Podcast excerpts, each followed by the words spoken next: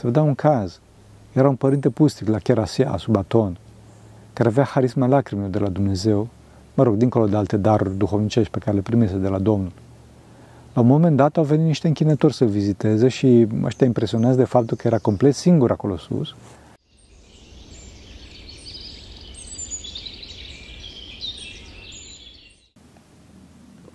Slavă Tatălui și Fiului Sfântului Duh și acum și purea și în vecii vecii. Amin. Pentru că cine Sfinților Părinților noștri, Doamne, să Hristos, Fiul lui Dumnezeu, miluiește pe noi. Amin. A venit iarăși vremea să vorbim despre post, însă îmi dau seama că nu prea s-a vorbit despre ce, ce este postul în esența sa. Da, ok, spunem că postul este să nu mănânci anumite mâncăruri. Da, desigur, să nu, nu este numai atât.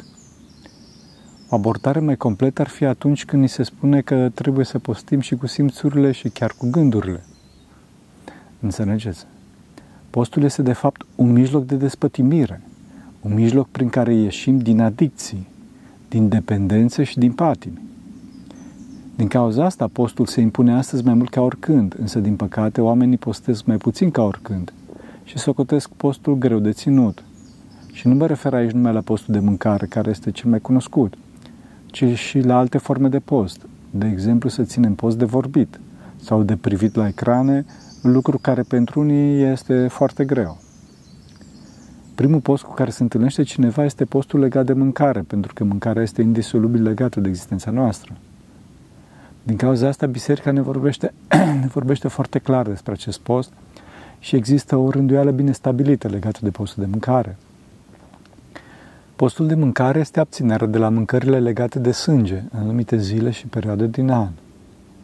Acest criteriu legat de sânge se bazează pe Noul Testament, unde ni se aduce la cunoștință hotărârea Sinodului Apostolic, în care, la propunerea Sfântului Iacob, Ruda, fratele Domnului, da, primul arhiepiscop al Ierusalimului, ni se spune că trebuie să ne ferim de cele jertfite idolilor, de sânge, de animale sugrumate și de desfrâu. Din cauza, din, din cauza asta, cineva mănâncă mâncăruri care au legătură cu sângele doar prin economie, în perioadele în care nu este post. După cum probabil știți, postim miercurea și vinerea pentru că miercurea a fost vândut Domnul, iar vineri a fost răstignit pe cruce. De asemenea, sunt patru posturi mari de peste an. Postul Paștilor, postul Sfinților Apostoli, postul Maicii Domnului și postul Crăciunului. Aceste posturi sunt ca să ne ajute să ne pregătim mai bine pentru aceste mari sărbători. Dincolo de asta, în mănăstiri se postește și luni, pentru că luni este dedicată Sfinților Îngeri. Dacă cineva din lume dorește să postească și lunea, se poate cu binecuvântarea duhovnicului. Acum, trebuie să menționez că în România s-a încetățenit îndeopște părerea că mâncărurile de dulce sunt mâncărurile de origine animală, iar cele de post sunt mâncărurile care nu sunt de origine animală. Acest lucru este fals însă, fraților, pentru că fructele de mare, moluștele și mierea sunt de post, chiar dacă sunt de origine animală. Înțelegeți? Toată tradiția ortodoxă mărturisește astfel. Dincolo de asta, că tot am vorbit de luni ca post facultativ, să știți că sunt diferite trepte de post, cât poate fiecare, bineînțeles. Întâi de toate există post în care se postește fără vin și ulei și există dezlegări. De ce? Pentru că aceste alimente, fiind considerate pe drept cuvânt în vechime ca alimente foarte dătătoare de energie, erau restricționate doar la anumite zile de post. Desigur că atunci când nu ținem post, se pot consuma. Tot legat de ceea ce mâncăm, trebuie să menționăm că sunt anumite alimente care sunt de post și care provoacă o plăcere foarte mare. De exemplu, cartofii prăjiți și fructele de mare. Știu pe cineva care mânca numai fructe de mare până când i s-a făcut rău. După care, după care mânca în continuu numai cartofi prăjiți, indiferent ce era la masă. Fraților, asta este patimă, e adicție. De fapt, se neagă scopul postului, care chiar asta este, de, de barasarea de adicții, de patim. Desigur că nu le putem tăia pe toate brusc, însă să începem cu mâncărurile care îngrașă, după care cele care dau multă energie trupului și, într-un final, mâncărurile care ne fac plăcere. El ce mai simplu așa, fraților, și este de la Sfinții Părinți. De asemenea, se preferă mâncărurile care, care se digeră ușor, mâncărurile ușoare, mai ales seara. Asta, bineînțeles, legat de felurile de mâncare. În ceea ce privește cantitatea, regula de aur a postului este să ne sculăm puțin flămânzi de la masă. Nu se poate pune o regulă generală pentru cantitate, să știți. De ce? Pentru că trupurile umane sunt foarte diferite între ele. Îmi amintesc acum de Sfântul Atanasie Atonitul, care mânca o farfurie întreagă de mâncare, într-o vreme în care asceții din Sfântul Munte mâncau jumate de filuță de pâine. Sfântul și-a dat seama cu harisma pe care o avea, că ucenicii lui se zmintesc și atunci a spus o dată obștii că ansia sărbătoare să mănânce fiecare cât poate. Și atunci toți au mâncat o farfurie plină, așa, ă, în timp ce Sfântul a mâncat șapte, șapte farfurii. Atunci au dat seama că Sfântul se înfrânează cu mult mai mult decât ei. Înțelegeți? După cum vedeți, postul nu este o întrecere în performanțe, o întrecere care și aceasta poate să genereze un comportament adictiv, poate să fie o patimă, prin plăcerea și mândria pe care o generează, ci din contră, postul este tocmai o înfrânare de la aceste tendințe pătimașe, care prin dependența de centri de plăcere puternici ne poate priva de libertate. Asta este postul, fraților. Înfrânarea de la tot ce ne poate priva de libertate. Am vorbit de multe ori de mecanismul de dependență, de adicție și cum aceasta ne poate priva de libertate. De aceea o să reamintesc pe scurt pentru a avea o bază de analiză. Omul este o ființă care caută pe Dumnezeu și plăcerea care vine de la acesta este dependent de ea și asta este natural pentru că omul a fost creat după chipul și asemănarea lui Dumnezeu. Problema cea mare este însă faptul că după căderea lui Adam, omul este atras de plăcerea trupească, în loc să fie atras de plăcerea dumnezeiască. Plăcerea trupească este provocată de o reacție chimică în creierul nostru. În clipa în care nivelul unor substanțe chimice crește în creier, în clipa respectivă omul simte plăcere. Cea mai cunoscută substanță din, acest, din această arhitectură, să zic, din acest proces, este dopamina, care însă nu este atât uh, neuromodulatorul care provoacă plăcerea, ci mai degrabă substanța care joacă un rol esențial în dorințe, în așteptări. Înțelegeți? În ascetică vorbim de voința proprie, de războiul de gând pe care îl are cineva. Îl are cineva atunci când dorește un lucru care intră în vizorul minții sale. Deci primul lucru pe care trebuie să-l facă omul este să aibă grijă să nu intre multe în vizorul minții, să nu intre multe în atenție. Adică primul lucru pe care trebuie să-l facem este să postim, să ne ferim. Din păcate însă, astăzi toată civilizația noastră este modelată astfel încât să ne capteze atenția. Este o societate concentrată pe plăcere care încearcă să ne nece cu centri de atenție hedoniști pentru a ne priva de libertate prin generarea sau, mă rog, satisfacerea unor tendințe care uneori pot fi și reale, însă de cele mai multe ori sunt exagerate sau chiar total ireale. Total, total ireale, dorințe care există doar pentru că au fost create de mașinile de reclame și propagandă care astăzi au ajuns la un nivel cu totul diabolic la, la, la o perfecțiune de a găsi și a împacheta aceste dorințe pentru a fi cât mai adictive. O perfecțiune strâmbată, diabolică, bineînțeles. Este nevoie de multă sforțare, fraților, de distanță, de disciplină și program pentru a nu fi sub influența acestor centri de atenție care funcționează ca niște centri magnetici. Care, care, care, acești centri care în loc, mă rog, să genereze, adică nu generează câmp, magne, câmp, câmp magnetic, ci sunt generatori de dorințe, de dorințe care însă acționează într-un mod similar. Pentru că tot vorbim de centri de atracție care, de care trebuie să ne ferim, putem duce analogia și mai departe, apropo de magnetism, amintind că forța de atracție magnetică are formula kappa M1 ori M2 supra de pătrat. Da? Adică, adică, după cum vedeți, principalul factor de diminuare a forței de atracție este distanța D. Chiar dacă forța depinde și de masă, adică de greutatea centrului de atracție respectiv. Deci esențial este ca omul să țină distanță, să țină post de acești centri de propagandă.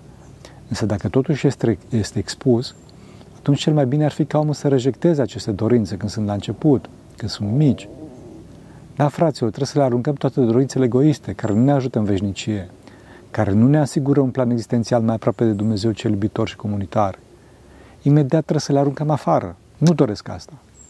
Dacă însă omul nu, nu rejectează dorințele egoiste, nu alungă gândurile, ci începe să vorbească cu ele, atunci începe lupta, războiul de gând, pentru a-l determina pe om să-și facă voia. Omul își pierde pacea și se tulbură, pentru că dacă ne interesează gândul, atunci diavolul are dreptul să lupte. Înțelegeți? Aici ajută foarte mult rugăciunea lui Isus, cu durere și cu un rip susținut. Doamne, Iisus Hristos, miluiește-mă! Doamne, Iisus Hristos, miluiește-mă! Doamne, Iisus Hristos, miluiește-mă! Înțelegeți? E necesar astfel încât să nu se formeze gândul și să nu crească, să nu se întipărească în minte și să nu începem să ne îndulcim cu el. Chiar putem să strigăm după ajutor la Dumnezeu și la Maica Domnului și la Sfinți cu cuvintele noastre. De asemenea, ajută mult și spovedania și mutarea minții în alt loc. Spovedania poate să fie chiar informală, dacă războiul este mare. Adică să spunem duhovnicului unde îl găsim sau chiar să trimitem un scurt mesaj, să ne pomenească pentru că avem cu tare război. Lângă tot de spovedanie ajută uneori și sfatul unui om duhovnicesc, care nu e neapărat duhovnicul nostru. Dacă ne smerim și cerem ajutor, uneori chiar fără să dăm multe detalii de la un om duhovnicesc, atunci Dumnezeu ne va ajuta pentru smerirea noastră. Da, puțin, frate, să ne deschidem. Și Dumnezeu ne va ajuta pentru smerenie, cum spuneam. Mutarea minții în alt loc înseamnă că atunci când avem un război intens și diavolul face cu noi ca și așa cu mașina de spălat, știți? Atunci să ne mutăm atenția la altceva. Facem o muncă care să capteze mintea. De obicei o muncă fizică pe care mintea să se poată concentra.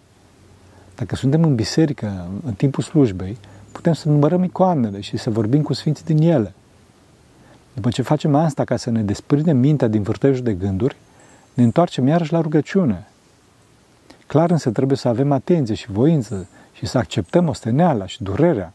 Pentru a ne stabiliza, e nevoie de osteneală și durere, ca să ne stabilizăm și ca să ne curățim mintea și ca să ieșim de sub influența forței de atracție a plăcerii. Să nu uităm că dacă forța care ne atrage către păcate este simțită de către creier ca plăcere, atunci forța, ele, forța eliberatoare este în mod necesar durerea.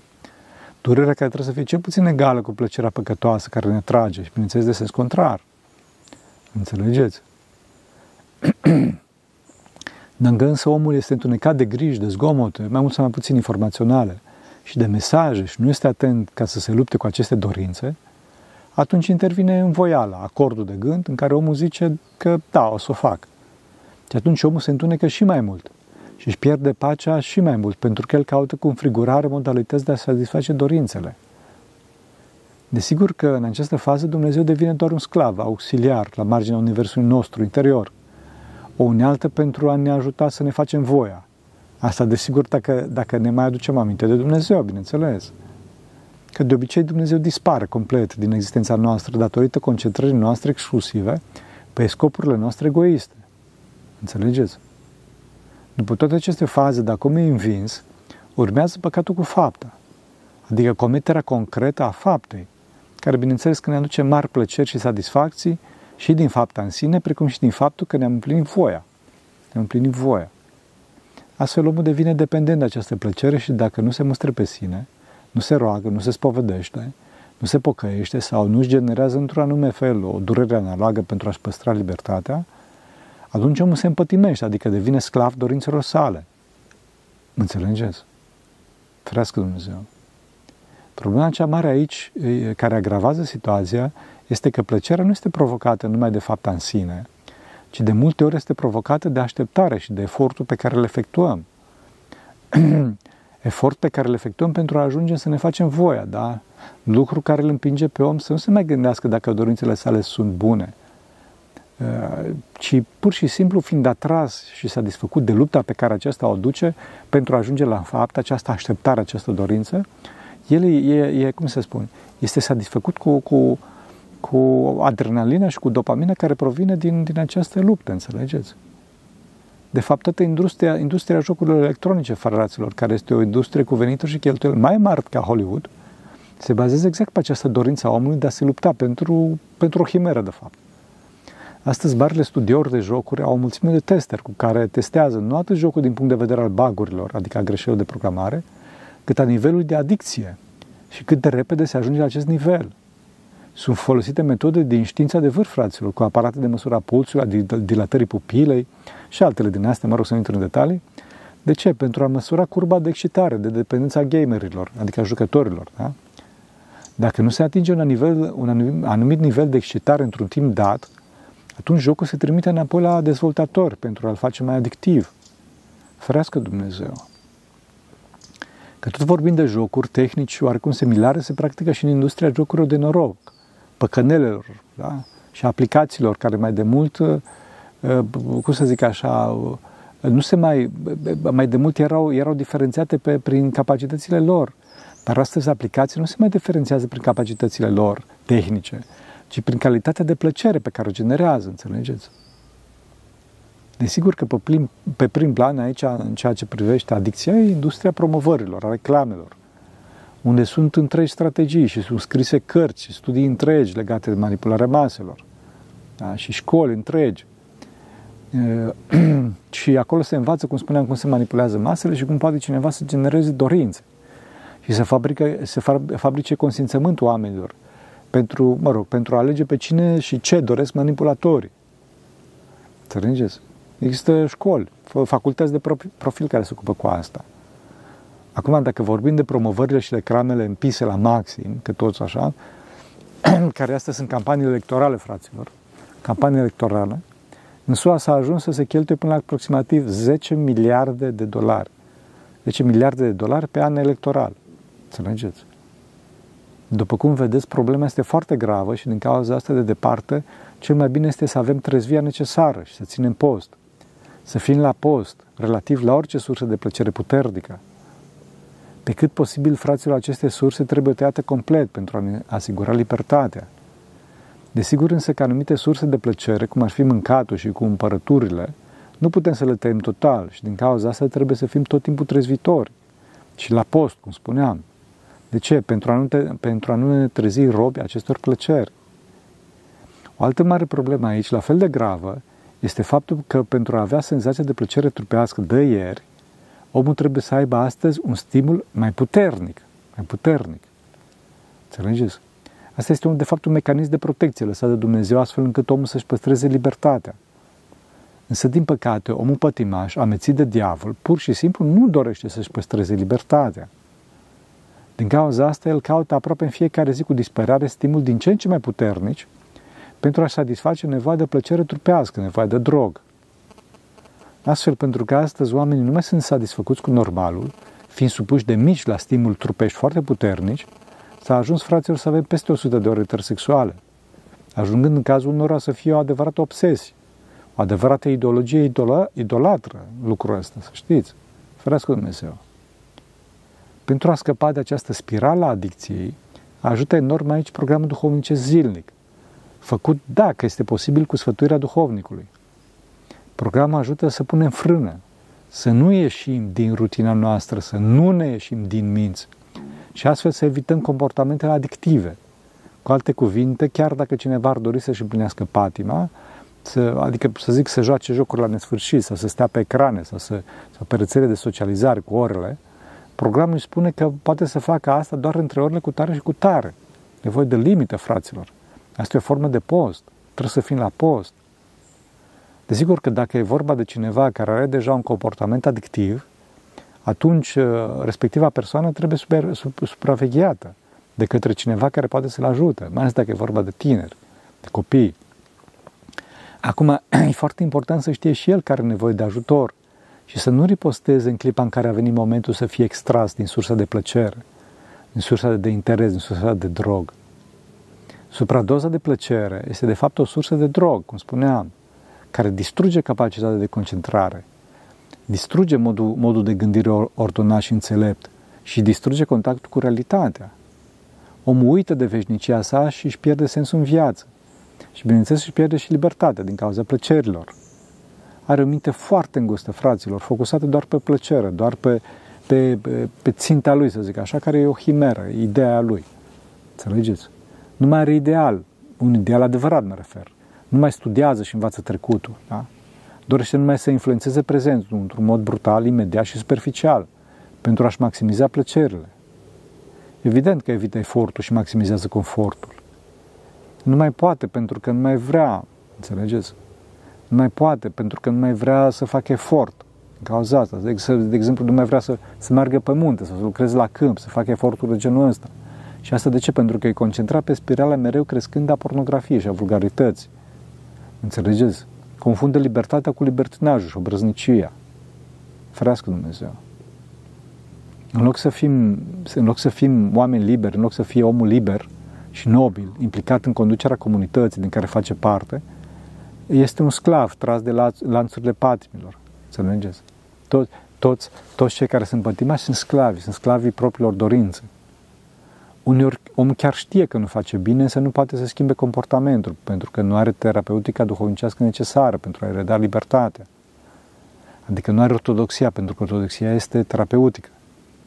Alteori o are, însă nu dorește să o aplice, pentru că aceasta impune durere și constanță în timp.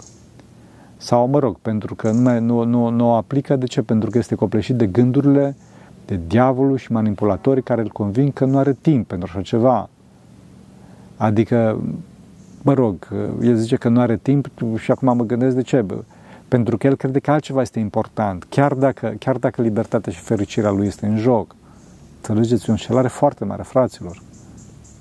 Că vorbesc aici de libertate și fericire, desigur că mă gândesc și la cea temporară aici pe pământ, dar mă gândesc mai ales la cea veșnică, după moarte. Înțelegeți? Din păcate însă, noi astăzi, din cauza acestui război ideologic la care suntem supuși, nu ne mai aducem aminte de cea, de cea, ce, de cea veșnică și ceea ce trebuie să facem. Și astfel suntem răpuși foarte ușor, foarte ușor. Trebuie să știți că aproape orice lucru poate să devină adicție dacă omul nu la post. Omul se poate distruge, omul se poate distruge dacă împinge la extrem orice lucru. Pentru că, de fapt, pune lucrul respectiv locului Dumnezeu. De fapt, acesta este primul și principalul semn al unui comportament adictiv, adică idolatrizarea patimii. Asta se vede când omul cheltuie resurse excesive. Mă refer la timp, la atenție, bani, da? Așa? De ce? Pentru satisfacerea patimii sale. Le cheltuie pentru satisfacerea patimii sale și devine fanatic, fraților. Devine un fanatic și pune pe plan secundar sau chiar uitând complet uh, pe Dumnezeu și uită și de ce e de lângă, de lângă El. Uită de toți. Devine agresiv și între sevraj în clipa, în clipa în care sursa de plăcere, adică sursa de drog, este îndepărtată. Are un comportament compulsiv, lipsit de răbdare, presează pe ceilalți și dorește să, să repete satisfacerea patimii, chiar dacă știe că face rău. Trebuie să știți că asta se poate întâmpla de la nivel guvernamental până la nivelul oamenilor simpli. Da, fraților, știu destule cazuri de tineri care sunt dependenți de ecrane, în primul rând de celulare, bineînțeles, și care sunt complet singuri din cauza asta, fără niciun prieten, devenind astfel inapți din punct de vedere social, încep să aibă tot felul de probleme. E un mare problem, fraților, care a ajuns astăzi o adevărată pandemie, vorbesc foarte serios, și care nu are ca singură cauză ecranele. Trebuie să știți că aproximativ 60% din americani suferă de singurătate, și din aceștia cei mai afectați sunt de departe tinerii. Tinerii. Bineînțeles, comparativ, în, în Europa de Est sunt 20%. 20%. Aici, desigur, că soluția sunt prietenii, familia, persoanele și mai ales Dumnezeu, pentru că Dumnezeu este sursa iubirii. Concentrarea pe iubirea lui Dumnezeu este o soluție absolut necesară, dincolo de necesitatea postului în combaterea plăcerilor, a adicțiilor. Înțelegeți? trebuie neapărat să ne apropiem de Dumnezeu. Desigur că cel care se deschide către Dumnezeu și are mânghiere dumnezească nu mai are nevoie de mânghiere omenească, care, mă rog, dacă nu e atent, se poate transforma în patimă, în dependență. Înțelegeți? Desigur că și reversul este valabil. Cei care au mânghieri omenești nu mai au mânghieri dumnezeiești. Să vă dau un caz. Era un părinte pustic la Cherasia, sub Aton, care avea harisma lacrimilor de la Dumnezeu mă rog, dincolo de alte daruri duhovnicești pe care le primise de la Domnul. La un moment dat au venit niște închinători să-l viziteze și ăștia impresionați de faptul că era complet singur acolo sus. I-au zis că data viitoare când o să vină o să-i aducă ceva. Eremitul a mulțumit frumos, însă le-a zis că nu are nevoie de nimic. Oamenii nu s-au lăsat convins și data viitoare când au venit i-au dus o pisică. Au zis oamenii că n-au cum să dea greș pentru că pisica este atot prezentă în Sfântul Munte. Puznicul, mă rog, s-a bucurat de cadou, a mulțumit, iar oamenii s-au dus mai departe. După scurt timp însă, darul lacrimilor a încetat și remitul se căina și se întreba neliniștit cu ce a greșit înaintea Domnului, de numare lacrimi. După multă rugăciune și nevoință, a primit descoperire de la Dumnezeu care i-a zis Când erai singur, te mângâiam eu. Acum te mângâie motanul. Înțelegeți? Ei, atunci părintele a dus pisica la Sfântul Pavel, la mănăstire. Foarte important, fraților, Totdeauna trebuie să trăim, să tăiem plăcerile pe cât putem. Însă, desigur că în lume este foarte dificil să ajungem la aceste măsuri, pentru că trebuie să renunțăm la lume pentru a-L simți pe Dumnezeu astfel, ca mângâietor. Cu toate acestea și în lume trebuie să avem programul așteptării necesar pentru a simți pe Dumnezeu la măsurile noastre, bineînțeles, și a fi la post pentru a ne păstra libertatea. Desigur că este esențial și ajutorul conducătorului duhovnicesc și a prietenilor adevărați, care ne pot ajuta să dobândim virtutea. Fraților, prietenii nu sunt cei cu care ne rostogolim în pati, în adicții, ci cei cu care putem să postim împreună, să fim împreună la post. Aceștia sunt prietenii adevărați, cei care ne ajută către Dumnezeu. Anturajele toxice au distrus mulți tineri fraților. Nu este nicio rușine dacă le evităm, chiar dacă e posibil să avem tot felul de presiuni de grup din cauza asta. Aici, duhovnicul și oamenii cu experiență, în principal părinții, ar trebui să-i ajute cu dragoste, înțelegere și fără compromisuri nepermise pe cei mai tineri și să le ofere ceva în loc. Ceea ce le pot oferi tinerilor în loc este exemplu personal, înțelegerea lor și ghidarea, ghidarea tinerilor către un mediu colegial și profesional cât mai bun. Și când spun cât mai mult, cât mai bun, zic astfel că, cum să zic, mă gândesc, iau în calcul și caracterul și morfologia psihologică a tinerilor. Nu este bine deloc ca părinții sau alții să-și impună unilateral viziunea lor despre viața asupra tinerilor. Din contră, este nevoie de respectare, respectare gradată a libertății celorlalți și doar de ghidaj iubitor și înțelept din partea celor mai în vârstă, nu de impunere, nu de impunere, fraților. De fapt, chiar dacă astăzi vorbim despre post ca modalitate de scăpare din mreaja adicțiilor, a patimilor, să știți că principalele mijloace de despătimire sunt concentrate pe iubire, pe iubirea lui Hristos și ascultarea, bineînțeles, față de exemplu personal a unui conducător duhovnicesc experimentat. Iubire și ascultare, fraților. Asta este principalul. Chiar dacă, mă rog, fără post, lucrurile se complică foarte urât, foarte repede. Dacă ne concentrăm pe iubirea lui Hristos, este mult mai ușor să postim de plăcerile acestei lumi.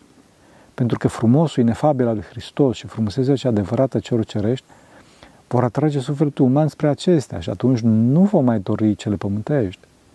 Plăcerea trupească, fraților, este rezultatul unei reacții chimice, după cum am mai spus. Și o reacție chimică nu va împlini niciodată persoana, niciodată. Ca monah m-am întâlnit cu mulți mireni care sufereau de patim și niciunul nu era împlinit. Doar Harul lui Dumnezeu este cel care hrănește cu adevărat sufletul uman. Slavă lui Dumnezeu că s-a întrupat și s-a născut din fecioară, ca să ne arate în mod practic, prin exemplu său, cum să dobândim acest har. Fraților, dacă nu era Hristos Dumnezeu întrupat ca să ne arate practic cum să stăm la post, nimeni nu ar fi putut să-și găsească libertatea, pentru că nimeni nu putea să realizeze că libertatea și dreptatea vin prin despătimire și nu prin război, mă rog, mai mult sau mai puțin armat. Despătimirea este postul total, abținerea totală de la orice, orice să zic așa, excrescență existențială pentru, de ce? Ca să ne păstrăm curați și deschiși. De ce? Pentru că, că trebuie să primim Harul lui Dumnezeu, Harul lui Hristos și întrupat și înviat. Înțelegi? Trebuie să fim curați. Așa să ne ajute Dumnezeu. Vă mulțumesc că ați postit de alte lucruri și a stat cu mine până acum. Pentru că cine Sfinților Părinților noștri, Doamne, să Hristos, Fiul lui Dumnezeu, milește pe noi. Amin. Amin.